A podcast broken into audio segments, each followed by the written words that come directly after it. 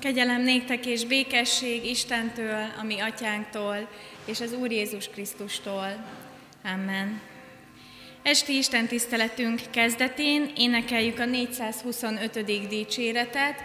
A 425. dicséretet annak minden versével, helyünket elfoglalva énekeljük ezt a dicséretet. Így kezdődik, Ó Ábrahám ura, hadd áldjuk szent neved.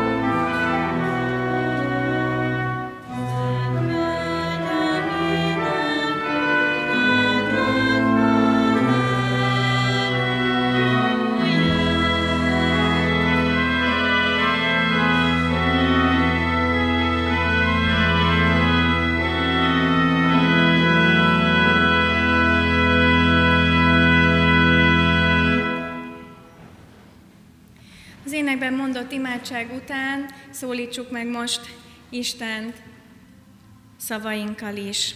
Csendesedjünk el és imádkozzunk.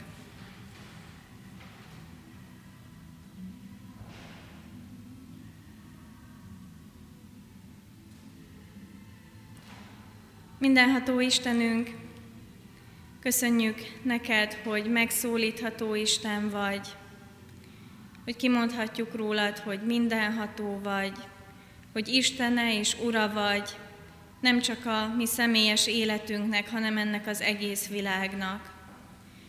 Köszönjük neked, hogy megszólíthatunk úgy, mint megváltónkat, mint fiú Istent, aki életedet adtad valamennyiünk bűnéért, azért, hogy veled újra közösségre léphessünk, szeretett kapcsolatban lehessünk, hogy megtaníts bennünket arra, hogy miként éljük, vezessük az életünket, hogy az valóban örömöt, boldogságot, kiteljesedést hozzon a saját magunk számára és a környezetünk számára is. Köszönjük, Urunk, hogy megszólíthatunk úgy is, mint Szent Lélekisten, aki pártfogónk és vigasztalunk vagy, aki meg tudod eleveníteni számunkra az üzenetedet, és így kérünk most, hogy üresíts meg minket, hadd halljuk egyedül azt a szót, amit most személyesen a szívünkre akarsz helyezni. Kérünk téged, hogy tisztíts meg bennünket minden olyan bűntől, botlástól, gondolattól, akadálytól, amely most sükettét vagy vakká tehetne bennünket. Tedd élővé és elevene, elevenné az üzenetedet. Te tudod, hogy sokszor szeretünk talán válogatni benne. Add, Urunk, hogy most rácsodálkozhassunk az egész Bibliának az átfogó örömhírére, és valami, valami többet megérthessünk a Te személyednek és lényednek mélységéből, és ez valódi áldásra és hálára fakassza a szívünket. Jézusért kérünk, hallgass meg bennünket. Amen. Kedves testvérek, hallgassuk meg most a Kecskeméti Vég Mihály kórus kamara szekciójának a szolgálatát, akik három Zsoltárral készültek most számunkra.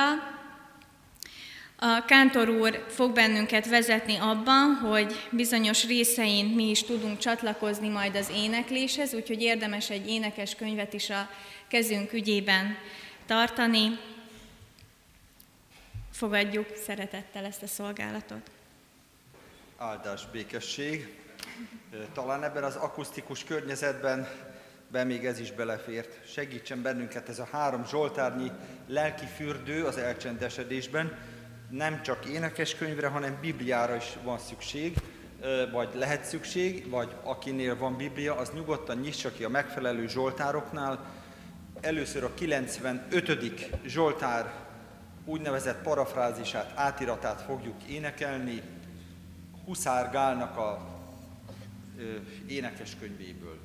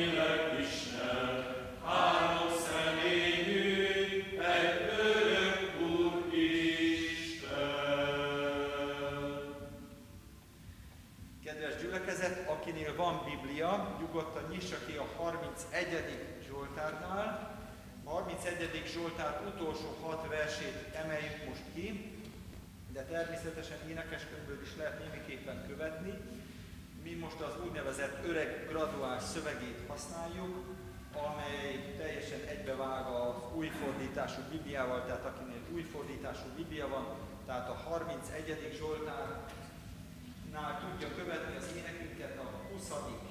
versétől, méghozzá olyan módon, hogy 1 Korintus 13-ból énekünk közé úgynevezett antifóna verseket.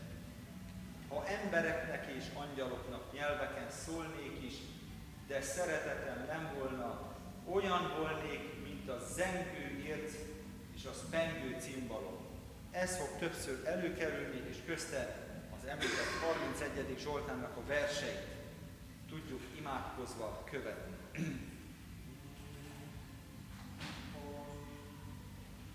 Because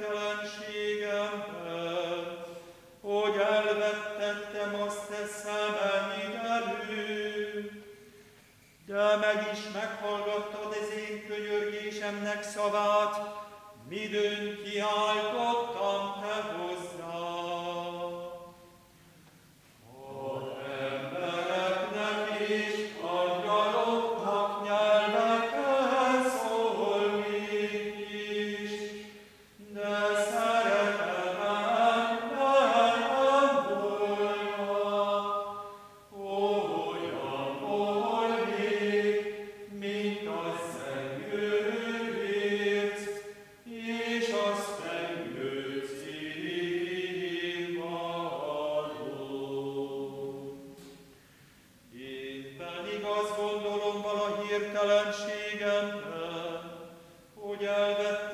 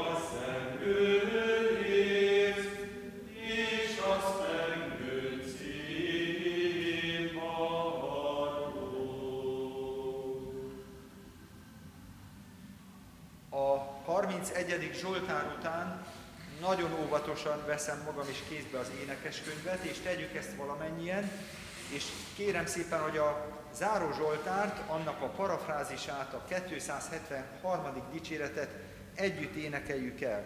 Tehát valamennyien nyissuk ki az énekeskönyvünket, és a 273. dicséretet énekeljük el fennállva, a következő képpen az elsőt és az utolsót, valamint a páratlan verseket a gyülekezet, tehát valamennyien, a párosokat pedig mi fogjuk elénekelni majd hárman.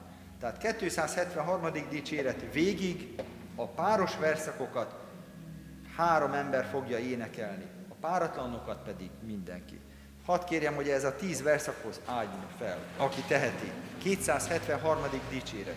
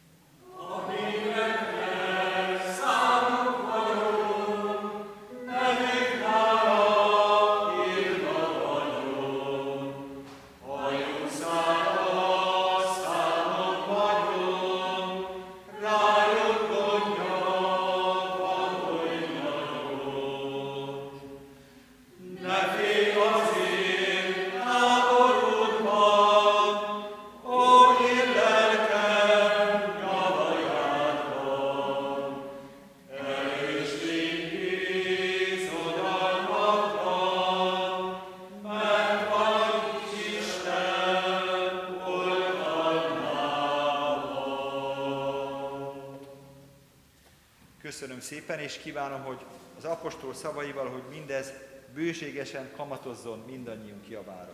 Az ige szolgálatot fogadjuk szeretettel.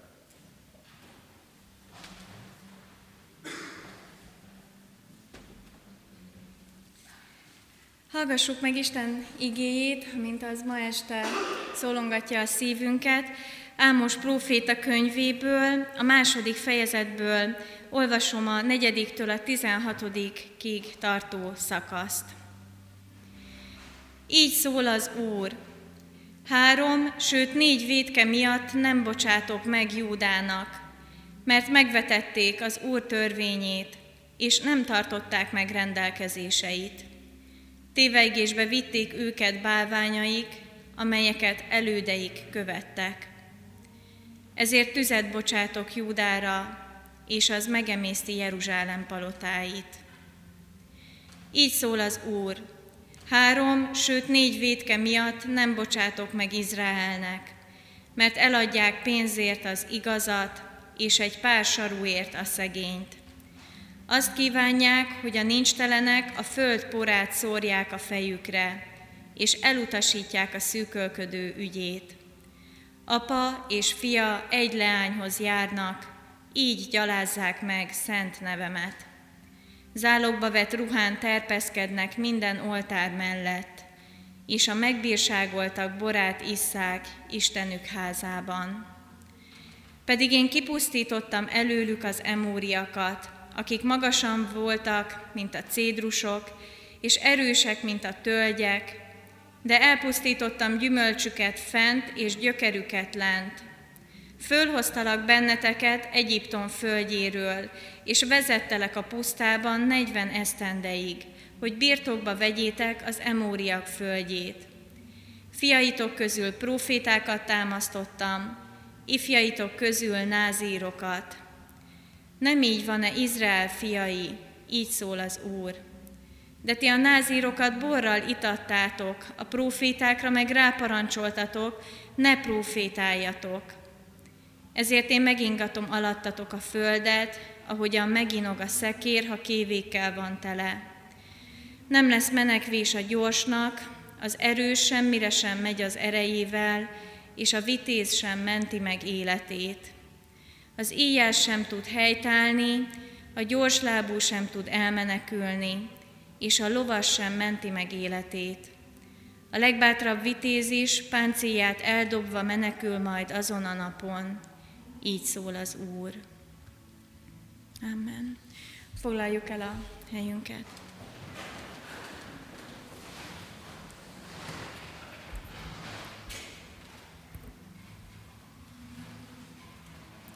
Van, aki nem ismer más Jézust rajtad kívül. Van, aki nem olvas más Bibliát, csak azt, amit az életedből tud kiolvasni. Van, aki nem, nem ismer más Jézust rajtad kívül, és van, aki nem olvas más Bibliát, csak azt, amit az életedből tud kiolvasni. Ezekről a gondolatokról beszélgettünk a héten egy Biblia órán. De hogy mit jelent ez tulajdonképpen. Egyszerűen annyit jelent, hogy sokan nem hallanak sem a megváltó Jézusról, sem Istennek a hozzánk szóló üzenetéről, evangéliumáról, talán soha az életükben. És az egyetlen esélyük, az egyetlen kis fénysugár, amivel Isten talán behatolhatna az életükbe, az lehet, hogy a mi életünknek a ragyogása és világossága lehetne. Volt egy konfirmandusom, aki azért vetődött el a gyülekezetbe, mert azt mondta, hogy lehetetlen, hogy a Biblia annyira unalmas legyen, mint amennyire neki az irodalom órán tanítottak róla. Azért jött el, mert Szeretett volna egy hiteles üzenetet hallani arról, hogy végül is mit vall a kereszténység a Bibliáról. És Istennek hála, hogy aztán ő maga is velünk együtt vallotta, hogy ez Istennek a hozzánk szóló üzenete. De ez a lány, akiről most meséltem, egyfajta ilyen keresztmetszete a társadalmunknak, hogy igen, sokan csak ennyit kapnak Istennek az igéjéből, sokan csak ennyit, annyit látnak Jézus Krisztusból, amennyit a mi életünkön keresztül meg tudnak ragadni, mert egyébként sosem nyitnák ki Isten igéjét, és lehet, hogy a Google keresőn kívül sosem érdeklődnének komolyabban, hogy ki is az a Jézus Krisztus. Vajon mit látnak az életünkben? Valóban látják-e azt az evangéliumot, valóban látják-e azt a Jézust, akit mi is megismertünk, mint megváltó Istent? Éle bennünk ez a Jézus, és éle bennünk az evangéliumnak az üzenete. A jövő héten Ámos próféta fog bennünket kísérni a Biblia olvasó kalauz szerint, akik ez alapján olvassák az igét, ők napról napra egy-egy fejezetet olvashatnak el ennek a kis prófétának a könyvéből. És azt hiszem, hogy sokan zavarban vagyunk, amikor proféták könyveit olvassuk az igében, mert nehezen értjük a szavaikat. A kis proféták esetében különösen is, mert röviden, tömören, néhány oldalban, a Bibliánkban néhány oldalban sokszor nagyon fenyegető, ijesztő ítéleteket fogalmaznak meg, és azt érezzük, hogy, hogy nem tudjuk tulajdonképpen, hogy hol lehetne kapcsolódni ehhez az üzenethez.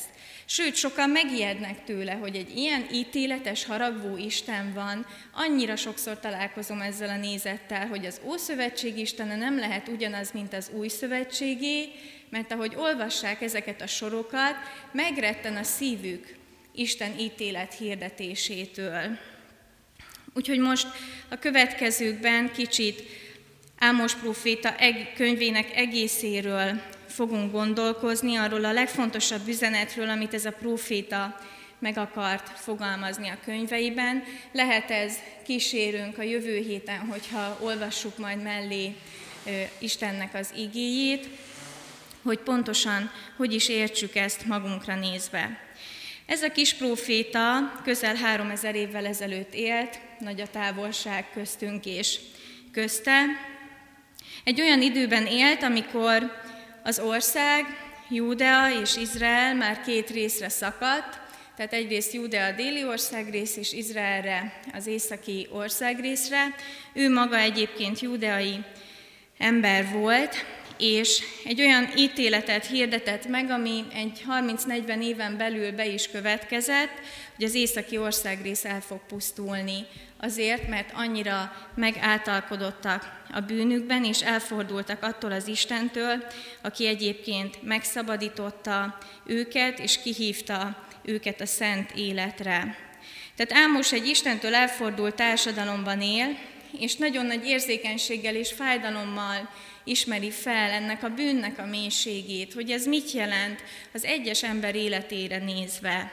Olvastam itt ebben a szakaszban az imént több példát, hogy eladjátok pénzért az igazat, egy pár saruért eladjátok a szegényt. Tehát egyrészt van ennek egy ilyen szociális oldala az ő ige hirdetésének, másrészt pedig nagyon szomorúan és éleslátóan ismeri fel azt, hogy mindez abban gyökerezik, hogy elfordultatok az Istennek a kijelentett igazságától, és elfordultatok attól az evangéliumtól, amit egyébként átéltetek már vele. Hát Izrael népét elsősorban nem a törvénye kell, hogy meghatározza, hogy adott Isten neki egy törvényt, és akkor hogyan lehet rituálisan tisztának és szentnek maradni.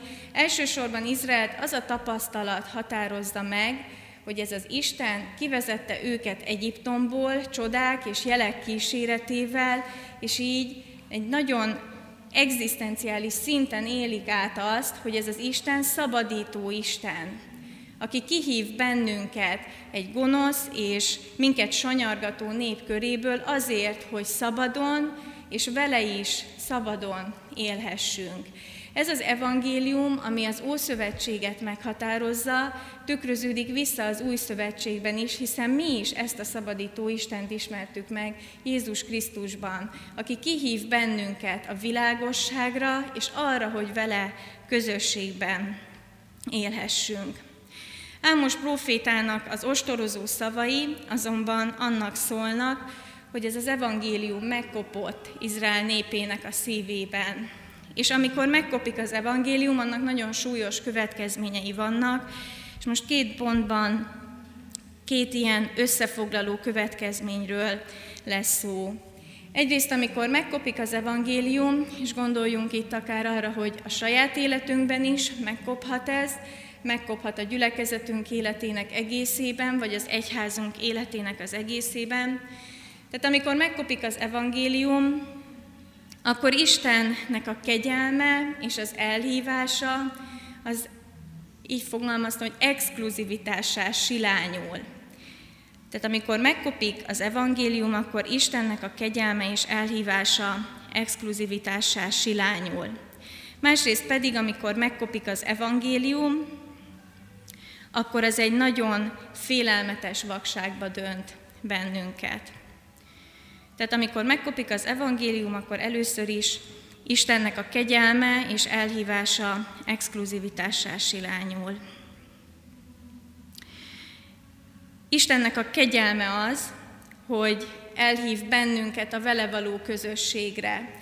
És egy szomorú tapasztalattá válhat, hogy ahelyett, hogy az evangéliumnak ezt a kulcs üzenetét felismerjük, hogy nem rajtam múlt, nem az én érdemeimen múlott az, hogy én megismerhetem Istent, nem az én érdemem az, hogy van bűnbocsánat, hogy én semmit nem tehettem hozzá ahhoz, hogy az élő Istennel közösségben legyek, ahelyett, hogy ennek az örömében és szabadságában élnénk, hogy Isten már akkor szeretett bennünket, amikor még mi nem is ismertük őt, ahelyett átfordul ez az evangélium egy ilyen inverz és torz evangéliummá, amikor azt kezdjük gondolni, hogy azért lehet, hogy én egy kicsit jobb voltam. Valami miatt engem az Isten jobban szeretett. Jobban szerethetett, hiszen már fiatalon megszólított. Jobban szerethetett, hiszen egy nagyon nagy mélységből hívott ki engem, és hát nézzünk körül, nagyon sokakat nem szólít így meg az Isten. Lehet, hogy akkor mégis bennem kereshető az a plusz, az a fény, az a, az, a, az érdem, ami miatt Isten engem arra méltatott, hogy vele kapcsolatban legyek. És az alázatnak a, az alap magatartása, ami azt jelenti egy kegyes ember életében, hogy, hogy átéli azt, hogy semmit nem tehet Istennek a kegyelméért, és mégis ajándékba kap mindent. Az alázatnak ez az alap hozzáállása átfordul egy önigazultsággá, hogy talán én tettem hozzá valamit ahhoz, hogy az Isten engem különlegesen is szeret. Lehet, hogy mégis jobb vagyok valakinél, és mivel kiválasztott vagyok, mivel elhívott vagyok, ezért jobb vagyok a körülöttem élőknél, akik nem azok. És már is megalakul, vagy felépül a szívünkben egy fal, ami elválaszt bennünket azoktól, akik nem tartoznak az Istenhez vagy felépül a gyülekezetünkben egy fal, és egy ilyen kis exkluzív, zárt körű klubbá alakulunk, akik talán kicsit dédelgetjük egymásban ezt a fajta önigazultságot, hogy minket kihívott az Isten, bezzeg a többieket. És ahelyett, hogy a templomajtóink megnyílnának, vagy még ha ki is nyílnak a templomajtók, így képletesen szólva, a betérők, akik lehet, hogy Jézussal akarnának találkozni a mi életünkön keresztül, csak falakba ütköznek, és azt érzik, hogy ők itt nem elég jók, ők soha nem fogják megütni azt a mércét, amivel az Isten népének a tagjaivá válhassanak. Ez Izraelnek egy nagyon-nagyon mélyen gyökerező bűne volt, és Ámos próféta végig a könyvében kőkemény szavakkal ostorozza, hogy ti azt hiszitek, hogy jobbak vagytok a többieknél, pedig Istennek a kiválasztása és az elhívása nem azért történt, mert bárkinél is jobbak lennétek, hanem felelősségre hívott ki titeket, hogy a népek világossága legyetek, hogy ennek a földnek a sója, a világnak a világossága legyetek, és ehelyett elsötétítitek azt a szabadító üzenetet, amit tükröznötök kellene. Ezt hívjuk farizeusi léleknek is, az új szövetségben a farizeusok példáján jól követhető ez az alapvető hozzáállás és magatartás, amit Jézus is ugyanolyan kőkemény szavakkal ostorozott, ahogyan, ahogyan 7-800 évvel korábban Ámos próféta.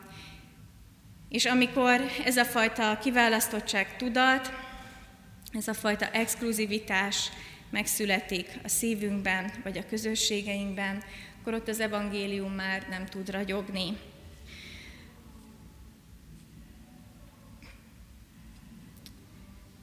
Azért jól az evangéliumot, aki a szíve mélyéig újra és újra felismeri és rádöbben arra, hogy nincsen érdemem abban, hogy Istenhez tartozhatok.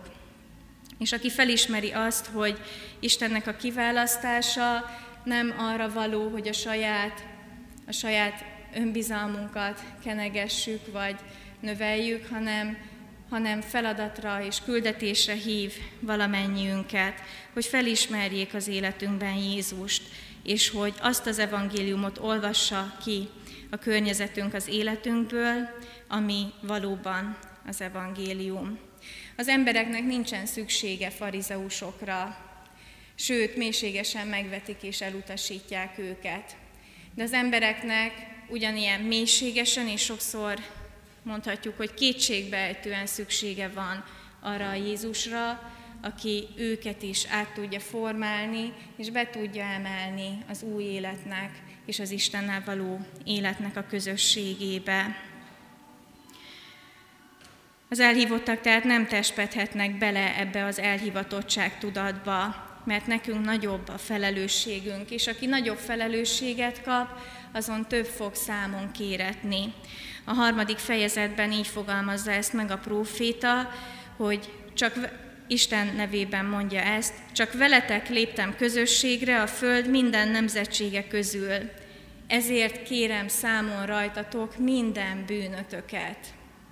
Nem azt mondja, hogy veletek léptem közösségre a föld minden nemzetsége körül, mert ti az enyéim vagytok, mert ti szentek vagytok, hanem azt mondja az Isten, és figyelmeztet valamennyiünket, hogy hogyha hozzám tartoztok, akkor többet fogok rajtatok számon kérni, mert a ti bűnötök kétszeresen is ocsmányítja és csorbítja meg az Istennek a szentségét és fényességét.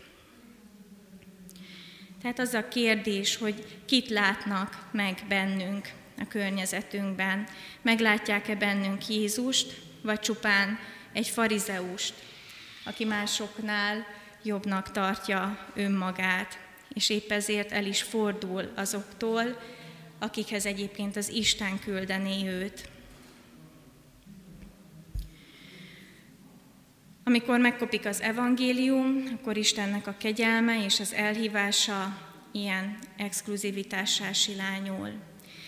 Másrészt pedig, amikor megkopik az evangélium, akkor annak az eredménye a bűnre való félelmetes vakság.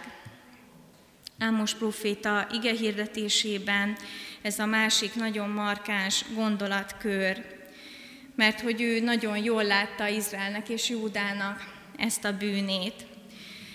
Ez a nép abban az időben beletestpett a jólétbe, hatalmas társadalmi különbségek alakultak ki, a gazdagok a szegényeken élősködtek, és a gazdagok bíráskodtak a szegények fölött, tehát minden létező utat és lehetőséget elzártak az alól, hogy az elnyomottak, a kicsik, ugye az özvegyek, az árvák, így szokott fogalmazni az ige, érvényesíthessék a jogaikat. Az országban dúl ez a jogtalanság és a társadalmi igazságtalanság, Nyilvánvaló bűnök is dúlnak, ugye a paráznaságban, hogy az apa és fia egy leányhoz jár, így fogalmazta meg ezt a felolvasott igénk, illetve hogy kisemmizik a már amúgy is nincs teleneket.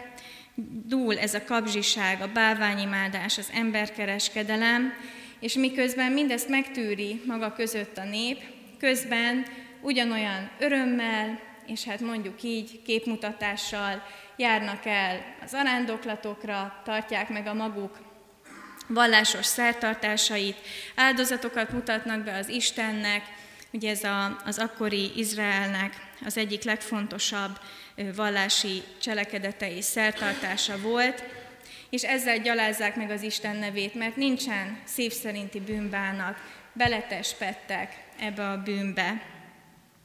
És Isten először rábeszélő szóval figyelmezteti őket, hogy sőt emlékezteti őket, hogy én kipusztítottam előletek az ellenségeiteket. Én végig vezettelek benneteket 40 éven át a pusztában. Én megadtam nektek mindent, amire vágytatok, bevezettelek titeket az ígéret földjére, és ti most mégis azzal gyalázzátok a nevemet, hogy bár emlegettek engem, elutasítotok mindent, amire én hívtalak benneteket.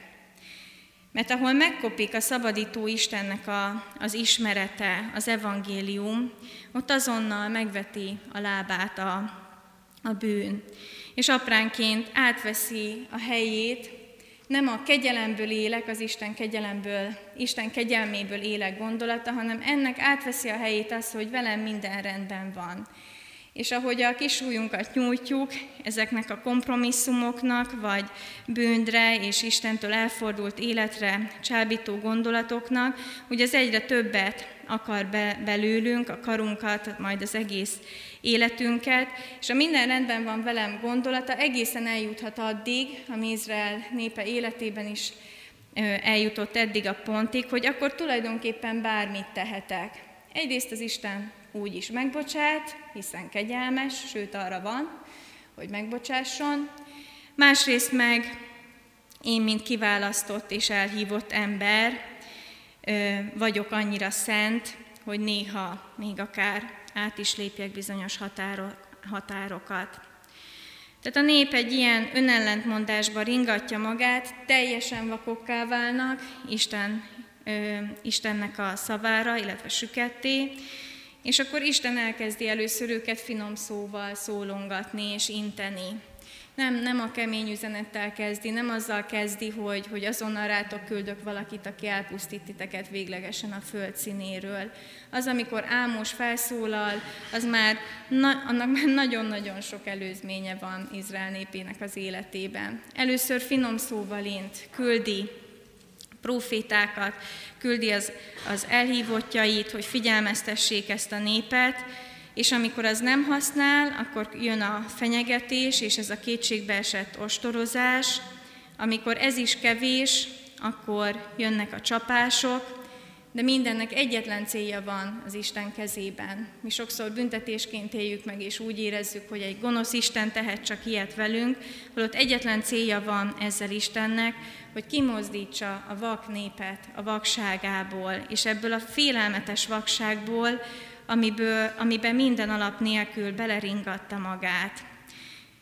És mivel a, a bűn zsoldja a halál, ezért ismerjük fel az Isten figyelmeztetésében és ítéletében azt, hogy szeretetből történik még ez is. Tudom, hogy nagyon nehéz összetenni ezt a kettőt a fejünkben, de nem akarja, hogy kifusson az életünk, a személyes életünk, a családunk élete, a gyülekezetünk élete oda, amikor már ez a vakság félelmetesen megkeményít bennünket.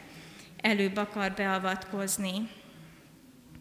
Az a pusztítás, amit Ámosz jövendől, az a végső eszköz, az az Istennek a végső és kétségbe esett tette. Minden profétai üzenetben, emellett az ítélet mellett ugyanakkor felragyog az újrakezdésnek is a lehetősége, ami valamennyiünknek mindig szól, akkor is, amikor Isten inteni akar bennünket, mindig mellé teszi azt, hogy van újrakezdés, csak mozdulj ki ebből a vak állapotból. Amikor megkopik az evangélium, akkor megveti a lábát a bűn, és ez ebbe a félelmetes vakságba tacíthat bennünket, és akkor már nem lesz rálátásunk önmagunkra. És akkor nagyon hálásak lehetünk annak, aki lehet, hogy kemény szóval, de megmeri mondani nekünk, hogy amerre haladsz, annak a vége nem ígér semmi jót. Isten ma is kihívja a népét, a mai gyülekezetet a szent életre. Ezt a gyülekezetet, bennünket is ugyanúgy fenyegeti ez a két szíviség, ez a farizeusi lélek, amiről korábban volt szó, a simulékonyság, a kompromisszum, a bűn, mint ahogy a három ezer évvel ezelőtti népet is. fenyegette. Dámos könyve valamennyiünk számára egy stoptáblává válhat, és hogyha jövő héten napról napra megállunk majd a szavai és az ige hirdetése fölött, akkor egy lehetőséget nyújt arra, hogy mi magunk is számot vessünk az életünkkel. Látszik-e a mi életünkön keresztül a szabadító Jézusnak az evangéliuma? Kit látnak a környezetünkben? Kit lát a családunk? Kit lát a gyülekezetünk? Kit látnak a munkatársaink? Mert van lehetőség megújulni az evangéliumban minden egyes alkalommal, amikor ítéletet vagy ilyen ijesztő ostorozást olvasunk, az mindenkor egy lehetőség arra, hogy közben újra meg újra az evangéliumot felelevenítsük a szívünkben. Ámos próféta szinte minden fejezetben, jól lehet ezek a fejezetek utólagos felosztások, de szinte minden fejezetben elmondja az evangéliumot is, hogy szabadító Istenetek van. Ezért nem az ítéleté az első szó, az ítélet az utolsó szó, az evangéliumban pedig mindig van lehetőségünk megújulni. És aki tud mélyen gyökerezni Isten kegyelmének a tudatában és abban, hogy tőlem teljesen függetlenül és érdemtelenül az Isten elhívott engem, megbocsátotta minden bűnömet, az ezt az elhívását olyan szolgálatba tudja állítani, ami aztán valóban fényévé, világosságává, sójává tud válni a környezetének. Milyen Jézus látnak bennünk, és milyen evangéliumot olvasnak az életünkből. Bátorítson bennünket, hogy Isten, aki eddig is vezetett minket a megszentelődésünknek az útján, ezután is fog szólni, figyelmeztetni, nevelni és tisztítani, azért, hogy aztán egyre inkább ragyoghassuk, és egyre hitelesebben élhessük bele ebbe a világba az ő szabadításának, a mindent, mindenkit megújító evangéliumát. Amen.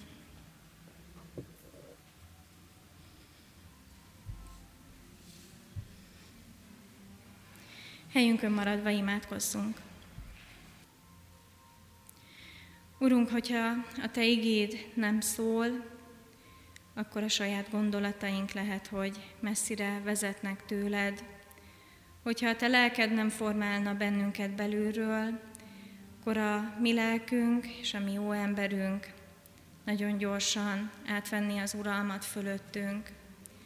Úgy szeretnénk most megállni előtted, mint akik megvallják neked, és szeretnének ebben növekedni is, és előrébb is lépni, hogy nagyon-nagyon nagy szükségünk van a te lelkedre, amely képes leleplezni a saját életünknek a kétszínűségét, olykor farizeusságát, aki képes megmutatni a mélységeinket, de aki képes rögtön és egyúttal felmutatni te hatalmas szabadításodat, mi egész életünket, te ezt az egész világot megváltó tettedet. Urunk, áldunk téged, hogy, hogy ismerhetjük Jézust, azt az egyetlen megváltót, aki ennek az egész világnak a reménysége, és a mi reménységünk is. És hogyha közömbösökké válunk az evangélium iránt, akkor kérünk téged, hogy te szólítgasd a szívünket, és te újíts meg abban, hogy ez a kegyelem, amiből elhívtál, amiből minden bűnünket megbocsátottad, az egy ma is élő és ható, és minket is mélységében átjáró valóság. Újíts meg bennünket, Urunk, hogy élhessünk a Te dicsőségedre, hogy élhessünk szent és alázatos életet, hogy élhessünk olyan életet, aminek a, a szeretete túlcsordul a saját életünk keretein, amely hívogatja hozzád azokat, akik nem hallottak még rólad. Kérünk téged, Urunk, hogy formálj minket olyanokká, olyan személyekké, olyan gyülekezetté, akik az életükkel bele tudják kiáltani ezt a szabadítást a világba, és meg tudják hívni körülöttük élő sok ezer embert arra, hogy benned ők is felismerjék a megváltójukat. Köszönjük neked, Urunk, hogy minden érdemünk és inkább érdemtelenségünk ellenére te magadhoz vettél, szólítottál bennünket, hogy veled élhetünk közösségben. Köszönjük azt is, hogyha sokszor fájdalmas az összetörettetés, de veled épülünk az örök életre, az örök életre épülünk. Urunk, elét hozzuk gyülekezetünknek valamennyi ügyét és alkalmát. Áldunk téged, hogy beplántálsz egy közösségbe, és könyörgünk is azért, hogy ez a közösség éltető talajjá és földé váljon a hitünk számára, az életünk számára. Adj mellénk testvéreket, és mutasd meg azt is, hogy mi mivel építhetjük a testvéreinket. Imádkozunk az elesetteinkért, a gyászolóinkért, a betegekért, azok, akik nehéz élethelyzetben vannak most, vagy küzdik a hétköznapi életnek a kihívásait. Kérünk téged, hogy állj melléjük, te mindent átfogó hatalmaddal, szereteteddel és vigasztalásoddal. Áldunk téged, Urunk, áldunk téged minden vasárnapon és minden alkalommal, mikor eléd jöhetünk, kérünk, hogy erősítsd a hitünket, és segíts a hitetlenségünkön. Amen. Mondjuk el fennállva az Úrtól tanult imádságot. Mi atyánk, aki a mennyekben vagy, szenteltessék meg a te neved, jöjjön el a te országod, legyen meg a te akaratod, amint a mennyben, úgy a földön is. Minden napi kenyerünket add meg nékünk ma, és bocsásd meg védkeinket, miképpen mi is megbocsátunk az ellenünk védkezőknek. És ne védj minket kísértésbe, de szabadíts meg a gonosztól, mert Tiéd az ország, a hatalom és a dicsőség mindörökké. Amen. Fogadjuk így fennállva Isten áldását. Az Isten békessége, mely minden értelmet felülhalad, meg fogja őrizni szíveteket és gondolataitokat Krisztus Jézusban. Amen. Foglaljunk helyet, és hallgassunk meg röviden néhány hirdetést. A legfontosabb, hogy a hirdetőlapokat egyébként a kiáratoknál megtaláljuk. Én azt szeretném hirdetni, hogy jövő héten vasárnap a szokott rendben tartjuk Isten tiszteleteinket, de itt a templomban az általános iskolai évnyitó, illetve a gimnáziumi évnyitóra is sor kerül. 17 órától lesz itt a gimnáziumi évnyitó, de ettől függetlenül 18 órától a szokott rendben megtartjuk az esti istentiszteletet is, amennyiben egy 5-10 perces csúszás van, ebben hát kérjük a türelmet és, a, és az elnézést. Záró énekünket énekeljük, a 255. dicséretet valamennyi versével. A 255. dicséret így kezdődik, mely igen jó az Úristen dicsérni. thank you